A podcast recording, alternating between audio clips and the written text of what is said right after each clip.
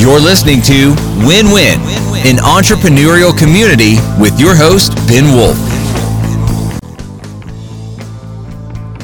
Hi, welcome to the Give First podcast, an entrepreneurial community. I'm Ben Wolf. I could talk more about my, my background in a later episode. First, you are listening to the first episode of the podcast. Uh, today, we're going to learn from our guest about choosing a company name, website, and initial branding decisions, uh, which which will have a long term impact on your business. Uh, so, since it's the first episode, just talk for a second. Where did the name Give First come from? Uh, so it's inspired by one of the core values I ascribe to, and I could talk. I, you know, also want to talk in a later episode about where where that comes from. Um, but uh, that's help first, and uh, that means that uh, you know it's a principle that basically we enrich our lives and, and our businesses by first seeking to give to others, to give value to uh, people out there without necessarily asking for a sale or anything else in return. Um, so that's a core value, and that, you know that's what I hope to be the theme, uh, the theme of, of what this podcast is about, and maybe build a, broader community around that. That's the reason for calling it an entrepreneurial community, and um, so that's that uh, we bring on guests and we try to give value to people uh, that uh, you know learn tools and information that people can use right away. Uh, right away when they listen, that's the goal of it to share to share that kind of information and give value. Um, uh, so first, I hope to do this with the guests, and uh, and uh, God willing, we'll broaden that to a wider community later on. Uh, so without further ado, I want to introduce our guest today, uh, who uh, started off in, in, in, years past as an analyst, a financial consultant. he originated mortgage loans for many years. he led operations at a wide, a widely divergent t- set of companies, from manufacturing to sleepaway camps. Uh, he has uh, is a long a long term uh, passion for apparel, coats in particular. Uh, he founded the Haverdale Technical Apparel Company over two years ago. Uh, you can see them at haverdale.com. And so, uh, without further ado, here is Michael Meyer. Welcome, Michael. Thank you, Ben. Thank you for having me. Yeah, well, thanks for thanks for joining us.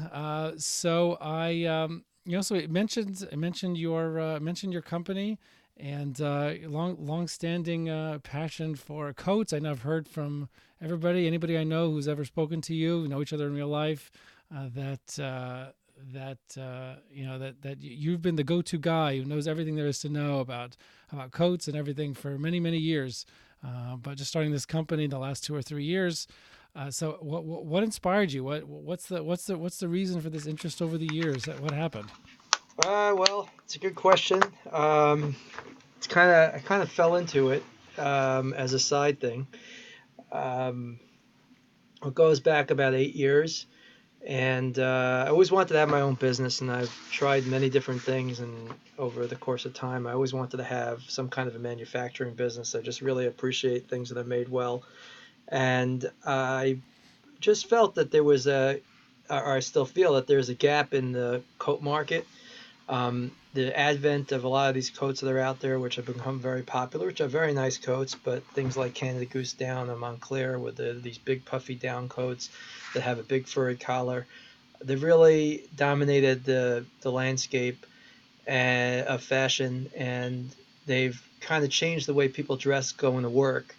And whereas about 10 years ago, you never would have seen a partner from a law firm or an investment banking firm wearing a coat with a furry collar going mm-hmm. to work in, in that type of a relaxed um, type of a coat. The, the mode of dress for business has gotten definitely more laid back over the past 15, 20 years. Right. Uh, corporate casual has definitely grown, and a lot of uh, people who would otherwise dress professionally feel that they could wear a coat like that um, because they want to be warm. And while it's not necessarily their first choice, they're going to wear a coat like that because the traditional wool coat that they were wearing to work wasn't keeping them warm.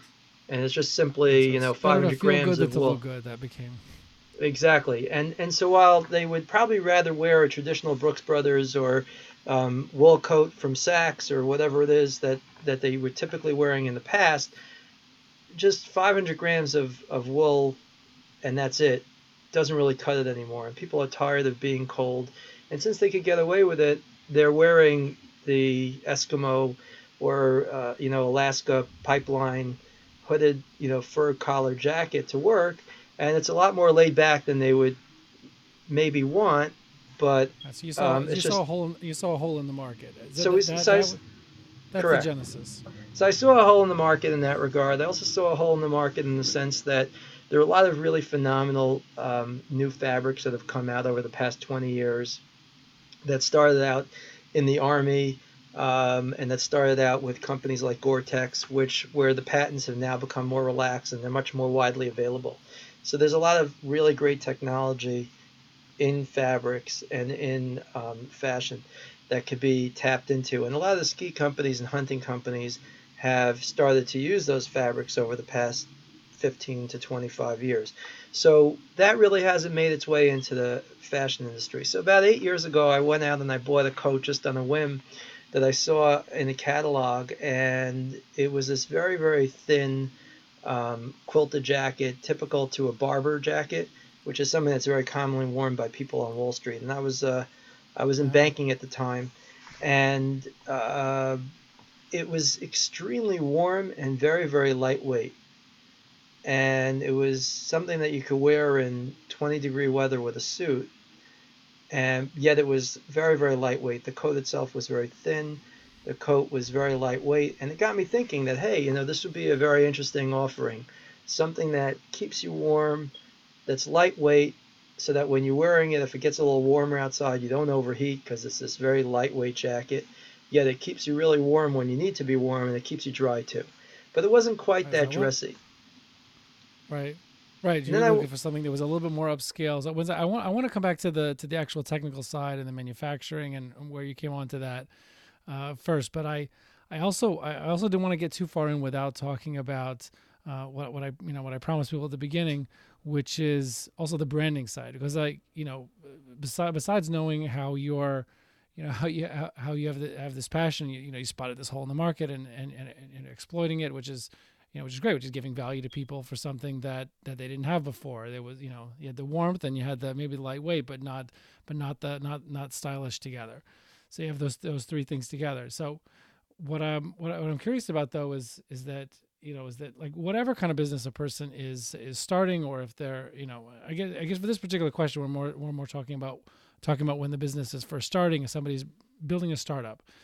So you know i, I, I guess i want to maybe focus a little bit more for a few minutes on branding so I, I heard from from a mutual friend of ours who you you were a director of operations for at uh, at the uh, at the Schmock camps years ago. He he told me one time in, in your name. He said that uh, Michael's always saying uh, ABB, always be branding, and so if you why don't you why don't you tell people out there stuff that they something that they could use like what's what's the importance of branding? Why is branding so important? What, what's what's the, what's a general principle of philosophy that people should be people should be uh, people should be using to approach to approach how they brand their business and and and, and also what parts of their business are encompassed in, in the idea of branding Okay, so uh, it's a good question. Uh, branding is very important because, as you know, goodwill is the number one item on a balance sheet. It's Coca-Cola. Everybody knows Coca-Cola is associated with a great tasting drink. If you buy a Swiss Army knife, you know Victorinox or Wenger. They're associated with a great product, a great tool that can get you out of a bind. It's made well. It's never going to break, and it's going to just always work for you. And there are a lot of brands that are associated and synonymous with quality or some kind of um, uh, of, a, of a feature that they're known for, whatever it might be. Let's say if it's Right. North Face and you're going climbing and you want to climb Mount Everest, you probably want to be in a North Face coat. You probably don't want to be in some off-brown uh, coat to keep you warm while you're at the top of the tallest mountain in the world. So companies become associated with the the product that they produce, and and in order to there, there are a couple of things that go into branding. So branding obviously is is goodwill, and you want to have a great product, and you want to deliver great service and and really fine goods to customers that are buying your product, and that's that's very important. But beyond that, um, a logo is very important, and colors that you use are very important, and a website why? is why, very why important. is that, why is that so because, important Well, because it's it's what people recognize. Um, there's an association that goes on when they see your logo. They say, "Hey, I associate that logo with quality. I associate that logo with a great product, and or a name that's catchy." Uh, people people have a hard time remembering things. So if you if you have a very long name that can't be remembered and that's your domain address, it's going to be very challenging for somebody to find you when they actually want to buy your product or they want to learn more about your product. So it's very important to come up with a name that's catchy. Um, and in today's market, it's become much more difficult because in order to brand yourself on the web, you really need to have a dot .com presence. Uh, you have to have a very strong website. In addition to that, you also what about, have the, what to about have. dot, dot .biz or dot .co? Uh, those are out there. It wouldn't be my number one choice. I don't have market studies to um, say one way or the other whether or not they're good or not. But I, I do believe that most people are pretty much still in the dot com world. And if they're gonna know that your name of your name of my company is Haverdale, if somebody knows the name of my company is Haverdale, the first place they're gonna try to find me is at haverdale.com. Well, why don't you why don't you talk about what how you came up with that name? How did you come up with that with that web domain? Like what what was the process that you used that other people could use also? Uh, so the process that I used is uh, trolling through the internet. Um, So you don't, you don't mean of- like you don't you don't mean like leaving mean comments on YouTube videos. That's not that's not what. That's not. I mean trolling in the traditional sense. Uh, just basically sifting and looking and hunting um, through the internet. That that trolling has come to mean something else. So you're right. I'm using it in the old-fashioned sense of the word. But um, the it, it- it's it's very I'll be- challenging I'll be sure today. to tell everybody that you characterize yourself as an internet troll, essentially. secretly. Uh, so so it, it's it's it's become very challenging to come up with a very good web presence because there's so many names out there that have been taken already. Or if you come up with a great name that is available, it might lead to other things coming up when someone searches for your product. And so therefore you want to be very careful about finding a name that strikes the right balance of I mean, when you say Um, other things coming up, you mean uh, like some criminal or, or pornography? Something. I mean, you just something that you don't want people associating in, inadvertently with with your name, just because it happens to be there was a silly serial killer 50 years ago that happens to uh, have the same name as as the one you want to name your uh, your business or your product. That's exactly correct. And a lot of the names that I came up with. So, it, well, let me just back up for a second. So, in trying to come up with a name, I was inspired by, let's say, North Face is a great name. It's the north face of the mountain. It's very cold, and they're going to protect you on the north face of the mountain. So, therefore, their product is called North Face. It's a great name because that's what it means, and that's what they're doing. And if you buy a North Face jacket, it's going to protect you. It's going to be a great quality good. So, you want to try to find a name that has that message if you can. But it's very very difficult and uh, initially i came up with the name hauberk which is the chainmail garment that uh, knight wears. And i figured well my coats are going to protect people and the chainmail jacket that a knight used to wear would protect him. So just like that protected the knight my coats are going to protect people from the cold and the winter and the rain the sleet the snow etc um, turns. I mean, I don't know if anybody knows what that means or would recognize that word, but I guess if they Googled it, Right. Well, But a with a lot of names, you kind of have to really read into it and see what they meant by that name. Like North Face isn't evidently, uh, on you know, so apparent as to what it is. Uh, maybe a little bit, but a lot of names are like that. And you kind of, if you dig a little bit and you see what the etymology is of that name, you'll say, hey, you'll have a aha moment, and you'll say that makes sense. And that's what I was trying to do. But as it turns out, that name was um, would have been a trademark dispute with somebody else who was starting a similar company, and I didn't want to start off on on with lawsuits and and on that footing. So I decided last minute as I was about to. it, you could have called it by could have called it by your own name, Michael Meyer, but I mean that could also have a serial killer connotation as well. So Exactly, exactly, and or that you could be the comedian Michael Meyer, and people wouldn't take Oh, me very right, seriously. right. So it's it's just not it's not that catchy. And and truthfully, I did think about doing something with Meyer, but Meyer is a very common name, and there are a lot of companies, and then a lot of the dot coms weren't available. Um, and it doesn't have a really great ring to it. And who cares, Meyer? It's my company, but it doesn't mean anything. And and so I started to So how'd you come up look yet again. Well, I, I spent about 10 days, um, and all I did for 10 days was go through uh, the internet. I was researching geography. I was looking for the coldest place on the planet. I was looking at elements to see what the hottest element was, what the coldest element was. Um, I looked at the Swedish dictionaries, Icelandic dictionaries, Italian, Russian, Japanese. I looked at mythology. I, I looked at Wow. so many different disciplines. And I came up with a, a bunch of different names, and all the names that I came up with, well, either the dot coms were taken, or if the dot com was available, then the Facebook and the Instagram page was taken. Or if it was a great name, let's say I made up an acronym, which happened in a couple of to- uh, a couple of cases. You type in the acronym and you get some religious connotation, or you get some um, pornography that was associated with it. And you don't want to have a name where you know a 15 year old kid is innocently looking to buy your coat and he's doing a Google search and all of a sudden all this nasty stuff comes up and his mom Mhm. accuses him of looking all kinds of things on the internet where he, all he was looking to do was buy a coat.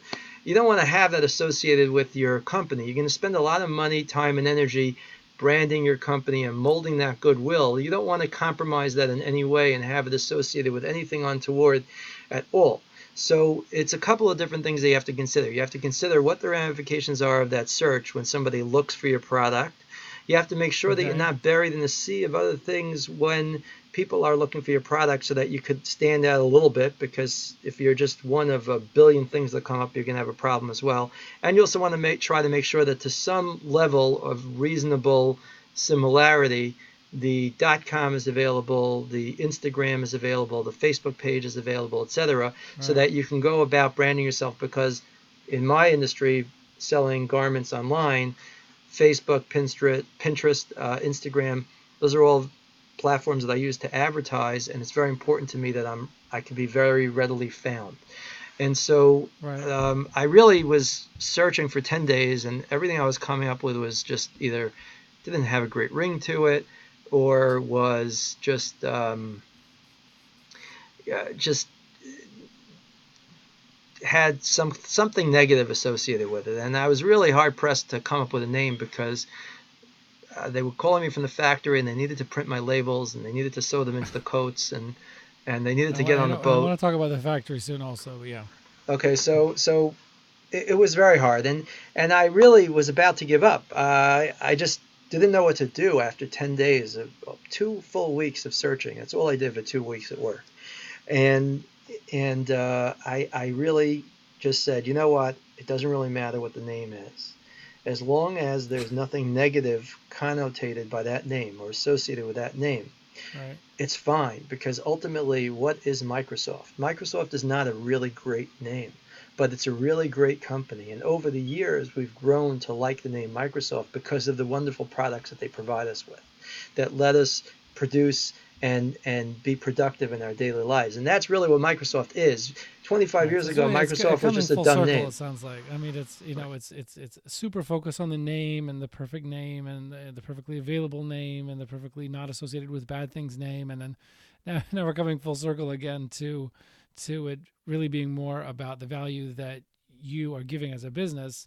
Uh, that that's what's really the main thing that's building your brand. That's the brand. That's the underlying core of the branding and it's just you know and, and and the name while it's important is is kind of a kind of a random thing almost like what you the point you're saying about microsoft is it's almost like a, a random appellation that's just you know that that gets associated you know the reason why it's good is not because of it itself but because of the the good quality that you associate it with it by the way that you do business and the way you give value to your clients or customers I believe in that absolutely 100%. And, you know, even like Amazon, for example, it's, a, it's really a dumb name. I mean, it's the biggest river in the world. Okay, the longest river in the world. Right. Okay, wonderful. But what does that mean? Okay, they have every product, but it's just, but it became a great company. And so, as long as your name isn't offensive, it's a And bookstore exactly. I, I remember when amazon came out that's oh that's the online bookstore that's the that's the Right, right. That It was wasn't even A to Z. It wasn't even A to Z. The whole thing. It, became. They grew into that name later, and and it would just. It- it's just a name, and so ultimately, it's more important to get a dot com presence, to have a name that's easy to remember, that you have the dot com for, and that you can get all the web assets for. Um, the name you'll grow into, and so at that point, I was I, I really had no name. And I figured that's really that was my belief that that's really what's important. You've got to have the dot com, you've got to have the Instagram, the Facebook, and I will make a great company, and people will see my great products, and they'll associate my name with those great products, And heck, it could be any name. It could be Scudo, it could be Lamar, it could be Giuseppe. It doesn't really matter as long as that name is available in a dot .com format. Okay. And so I, I really would, had no names, and I said, you know what? I'm just going to pick the name Havdil. Havdil means different in Hebrew, and I was trying to create a different co- kind of coat company. And I said, I'm just going to pick the name Havdil. And I just, this idea popped into my head. And I went online, and Havdil.com was available, and Havdil Facebook was available, and Instagram, etc. Everything was available. And I said, you know what? I'm going to think about it overnight. It was 10 p.m., a long day of searching. I left my office. I said, I'll sleep on it. If I wake up in the morning and I like that name, I'll book it. I'll buy the .com. Well, I got up in the morning and I and I thought about it and I said, you know, it sounds very Hebrew. I didn't want to sound very Hebrew. I decided I wanted to just have more of a generic name. And I started to think about it and I was playing with the name on a piece of paper and I said, hey, if I add an E and an R into Havdale, it kind of it spells Haverdale. And Haverdale sounds very English. And when you think of nice clothing, you associate English, Italian, you know, the different disciplines Yeah. of dress, but certainly people associate English clothing with very high level of clothing. You know what they say? They say, uh, think Yiddish, dress British. So, okay. so, It's a new uh, one for me.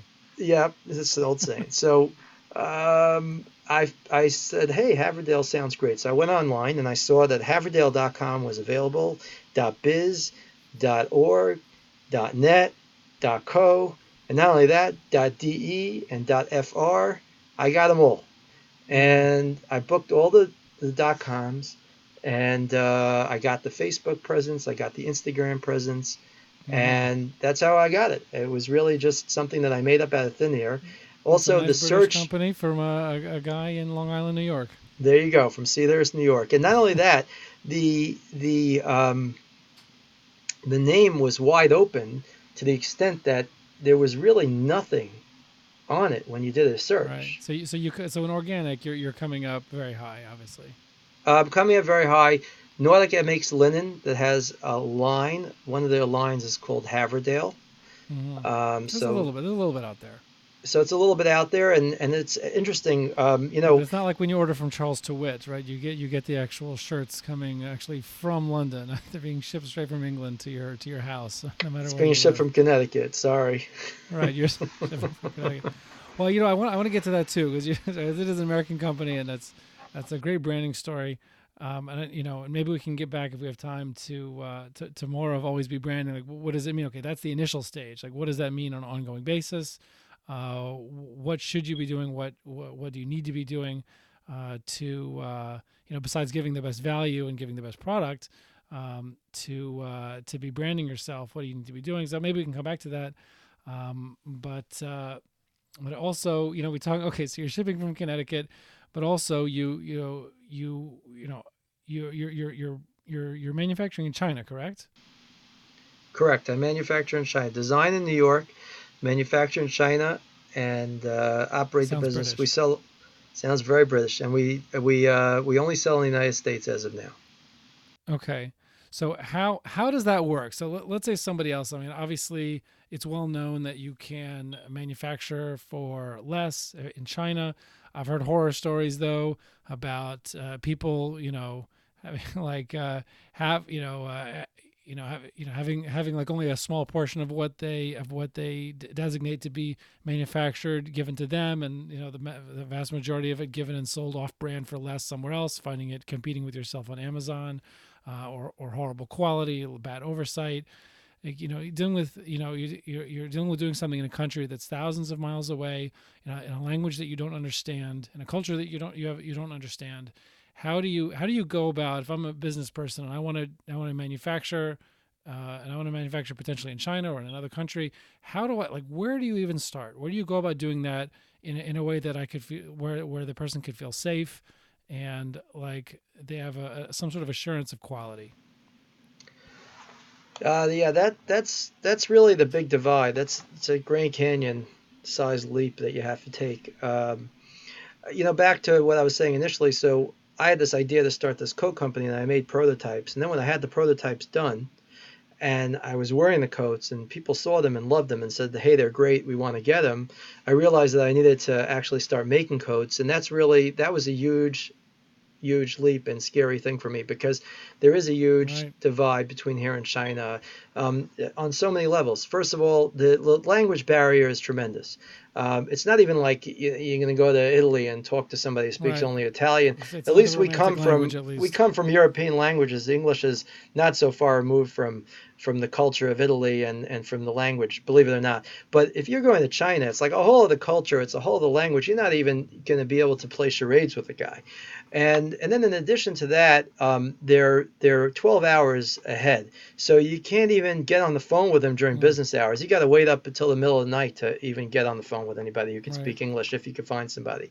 And then third of all, who do you trust? You're gonna start wiring money over to factories. How do you trust them? And it's it's really scary. And and Right. I, I have to say that I, I in that So what regard, do, you, what, do, what do you do? What does somebody do? it's very hard. And I, I have to tell you that what what ended up happening in my case is that I I had a lot of luck because um, I had friends who were in the manufacturing business and and I was lucky that they helped me and um, they saw what I was doing. So this is this is the old uh, thing that we always tell our kids is that if, if you have a dream, do something, right? It's like one of those things they tell you when you're growing up, and and it's true. So I had a dream, and I wanted to start this coat company, so I did something, and I I made prototypes. Well, then once I had the prototypes, I wasn't just a guy with a dream. I was a guy with a dream and prototypes, and Right, so you have a therefore design. And the design and everything. I had drawings, and I was able to go to my friend who has been manufacturing in China for 30 years and say, "Hey, what do you think of this? I've got this great idea. Right. Could you help me with this?" And he thought it was a wonderful idea, and he said, "Hey, I'm going to China next month. I'll send it to one of my factories. They'll make a prototype for you, uh, what's known as a PP sample, which is the pre-production sample, and come to China with me next month, and we could actually go visit the factory and see the Mhm. pre-production sample and see what it would look like if they were going to manufacture it for you. So I was very lucky in that regard because I did know the right people, um, and Right. and that that really So look, and, protected and me. maybe maybe there's people out there that can, you know, that you could reach out on LinkedIn and just try to, you know, I mean, maybe an idea would be to like just reach out, try to network, try to find people, find someone that you could make a connection with, who, who, who, uh, you know, personal connection with, who, who has those connections, and you know, they could, they could be like your friend.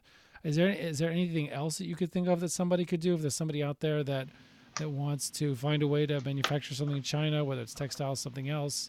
yes. Uh, is there any websites? Is there like reviews of like good intermediaries? I don't know. Is there what, So what are the I- I resources don't- that people can use? I don't know about I don't know about reviews and and um, websites. What I can tell you is this: uh, I can tell you how it works, so that'll demystify the process a little bit. So while I can't get people in touch with my contacts necessarily because it might not be a good fit, but the way it typically works is there are there are um, I don't know I don't want to call them brokers. Let's call them product managers. There are people in China that have businesses where they are product managers for a living. And they're not the factory. They're the go between between the United States, US based companies and the factories. So unless you're really large, like North Face large or Right. Patagonia large, you're not dealing directly with a factory. You don't have a Chinese speaking person on your staff. You're going to mm-hmm. hire one of these broker slash product managers in China, and that's their business. And, And those they do everything, meaning from helping you get set up to quality control to making sure you're completely taken care of? I mean, the, these guys do the full service from beginning to end. They do uh, the full service uh, mostly. So, um, yes, they will help you with your patterns if you need a little bit of help, but you kind of have to have an idea as to what you want in the design. They will help you um, source I, I your mean products. more in the execution. You know that it's done right, it's done well. Yes, they have. They they are supposed to have inspectors that are going to go down and that are going to review your product and that are going to make sure it's being done to spec.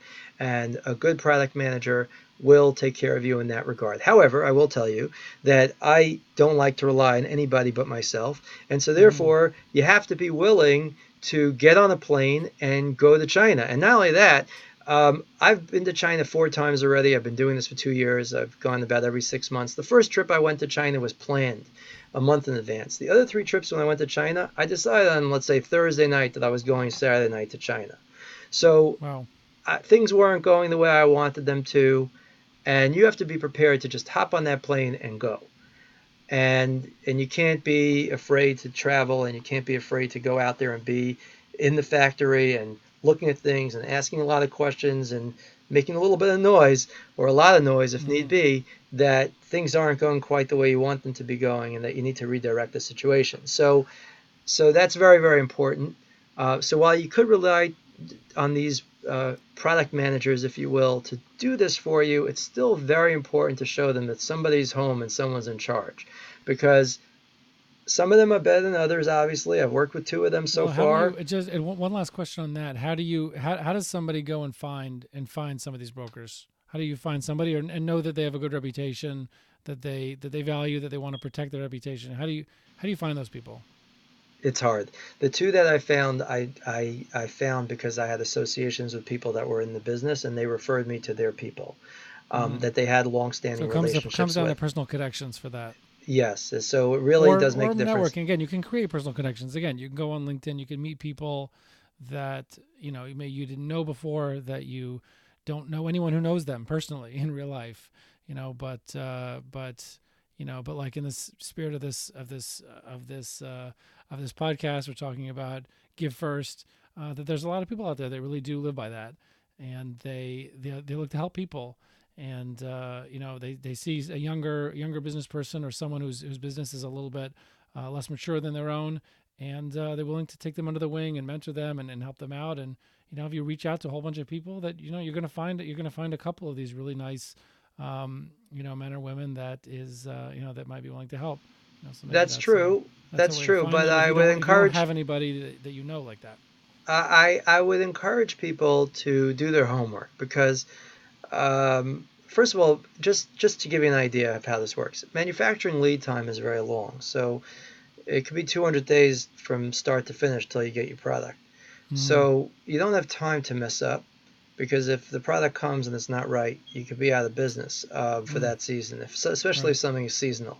So that's that's problem number one. Problem number two is you know um, well you just don't want to lose the money. So if you're buying raw materials and then the factory messes up and they don't make it to production standards, that you require, then you could end up having a whole lot of goods that right. are not saleable, that's, that's and that could be a problem, right? So, I would encourage people to really do their homework and get references.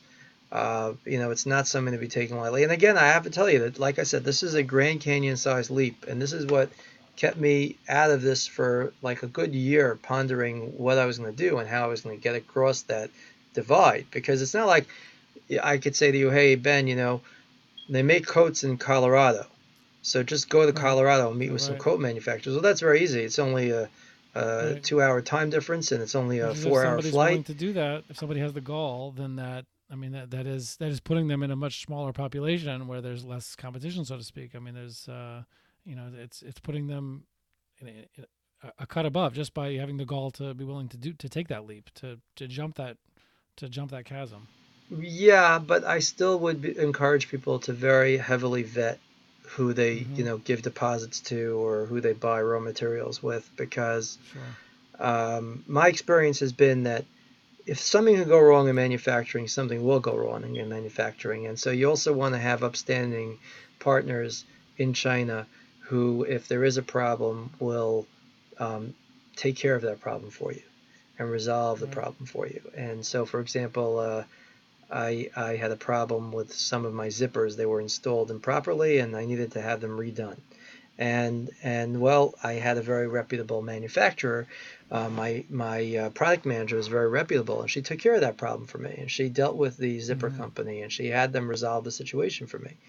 Um, if I was just dealing with somebody who out of the blue, um, I didn't have a relationship with, they might have just told me, you know, listen, we're sorry. There's nothing we could do about that. And we're really sorry it worked out that way. And then I would have been out um, maybe the coats wouldn't have been good.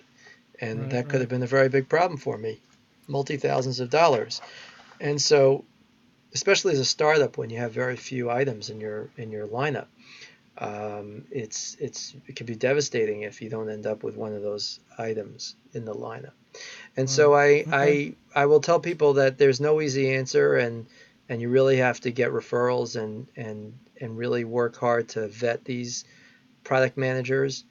Uh, to make sure that they're going to be honest and good partners. And then on top of that, it is extremely important to go be present and to go to the factory and to do inspections and to show them that you're there and you're on top of them and mm-hmm. that you mm-hmm. care and that you want to know what's going on. And don't just hope that you're going to put the order in and then in uh, you know 90 days or 100 days from now uh, 200 days, whatever it is, the product's going to show up on your doorstep and it's going to be suspect. Right. Because I don't think that really ever happens. I think it needs a mm-hmm. lot of constant attention, hundreds of emails back and forth, being up in the middle of the night communicating with them, literally up all night and sleeping during the day so they could communicate with China during the manufacturing phase of, of uh, right. the seasons. Right. So let me, let me go back to one uh, to, to one more question about uh, about your background that, I, that I'm really curious about. So you you know, one thing I think that anybody could see if you know, you just even go, going through it quickly uh, when I was introducing you earlier, uh, Michael, talking about you know with uh, mortgages and finance and and uh, manufacturing and uh, clothing manufacturing and you know and, like hardware manufacturing and and uh, you know summer camps and everything. What like what would have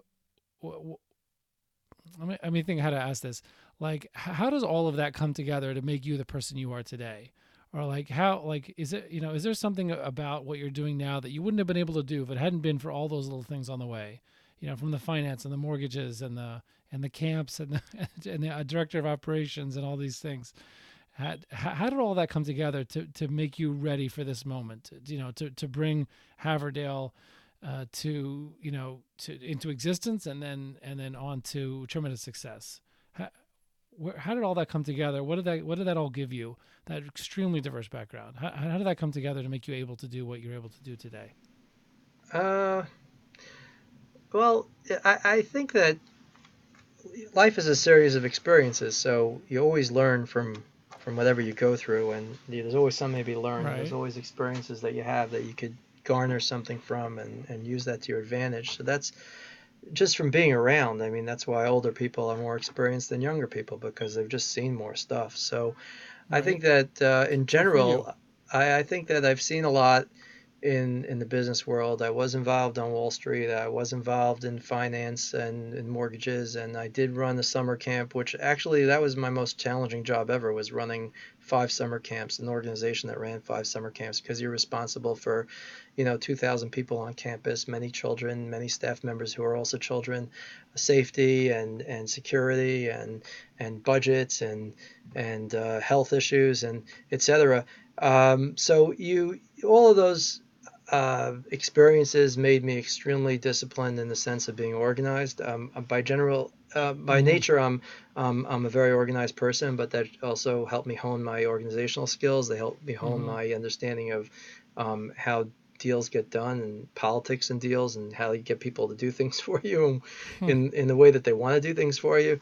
Right, uh, so it's really just, if you ask me, you know when I got out of college, if this is where I would be in my career, the answer would be probably not. But right. um, what ended up happening here is that As I just for many of us exactly, and and and so you kind of have to roll with the punches and take advantages of, of, of situations as they exist in your life, and that's really what business is all about. I um, you know, listen, I'm a startup and I don't know whether or not I'm going to be successful. I hope I'm going to be successful. I'm trying to do all the right things to be successful and to grow my company into a, a real brand name value. But uh, the the reality is is that you know a lot of businesses start up and fail. A lot of businesses start up and successful. You got to work hard. There's no substitute for that. However, um, what got me here and what landed me here is that I had a passion for something, and I always liked clothing. I always liked design. Design in the sense of making things that are um, practical and that solve problems, and mm-hmm. that always appealed to me. And so in in creating this company, my my um, passion was to create something that looked good and that also was solving many problems. You know, there are coats you buy that don't have enough pockets. All my coats have a ton of pockets. There are coats that you mm-hmm. buy that aren't warm enough. My coats are all super warm. There are coats you buy that are too heavy, so they're warm, but you feel like you're carrying around 20 pounds. Right. My coats weigh like two pounds each. There are coats you buy that uh, aren't windproof, so you're wearing a coat, you're warm until the wind comes by and robs you of all that heat. And so my coats are all designed to to meet all of these needs and these functions. So they're waterproof, they're windproof, they're breathable, they're lightweight, and and they keep you smiling while you're in that cold, horrible, you know, rainy day or that cold, horrible, snowy day. And, so and, and looking good. and looking good and pockets to put all your cell phones in and your iPad, etc. So so I looked at all these things that I liked about so many different coats that I had and I kind of put them into a blender. So Hmm. I don't know if it was necessarily one particular experience, but it was just being in a certain place at a certain time and saying, "Hey, I'm going to take a chance. I'm going to do this." I always wanted to have my own company. Um, this was the best shot I had because I had an idea. I felt that this was something that was a big gap in the marketplace for so many different reasons.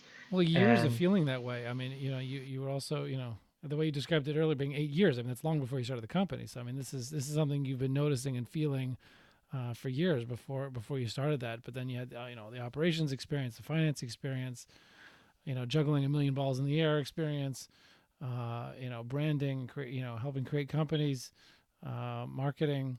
I mean, it's uh, you know, it all came together when you're ready to do th- when you're, when you're ready to do your own thing. it all came together and and uh, you know basically I I I built this in my spare time so um, the initial prototypes and the design and the, the thought process of this was um, very long in coming and and uh, was done you know while I had other jobs and and I just figured that if I could if I could build a prototype and I could brand it and I could have all of that ready in a box and then I go to somebody and I say, "Hey, I've got this idea." Well, it just sounds a lot better than another guy with another idea because there's so many guys with so many ideas, but that doesn't make a business. Ideas don't make a business. Hard work Right, you makes have a something business. concrete. So if you have something concrete, it just makes it that much more appealing to be able to get partners who take you seriously, who could help you um, grow further and you know develop into a real business. Right. Well, I really appreciate it. Again, anybody can uh, learn more about you on uh, LinkedIn, or they can go to haverdale.com and see uh, see your work. Uh, wh- you know where all these things are coming together, and um, and uh, and I, you know I hope everybody's uh, you know everybody's able to gain something in terms of uh, branding, naming, websites, uh, ma- manufacturing in China. Uh, the importance, you know, the, the important, you know, the importance of the most, uh, the most fundamental aspect of brand, which is, which is the product or service that you're offering. I mean, that's what really creates the brand. More important than the name or the website or the logo. Um, and the name, the logo, the logo, and the website, they they get their meaning and their brand and their value and their goodwill really all because of the because of the service or the product that you're that you're offering people, adding value to people's lives. Um, so thank you, Michael. Appreciate it, and uh, Thank you, Ben. and I look forward to uh, to talking to you in the fu- further in the future. Thanks a bunch, and good luck with the podcast. Thanks so much. Have a good one. Bye bye. Best. Bye bye. Bye everybody. Thanks. You're listening to Win Win, an entrepreneurial community with your host, Ben Wolf.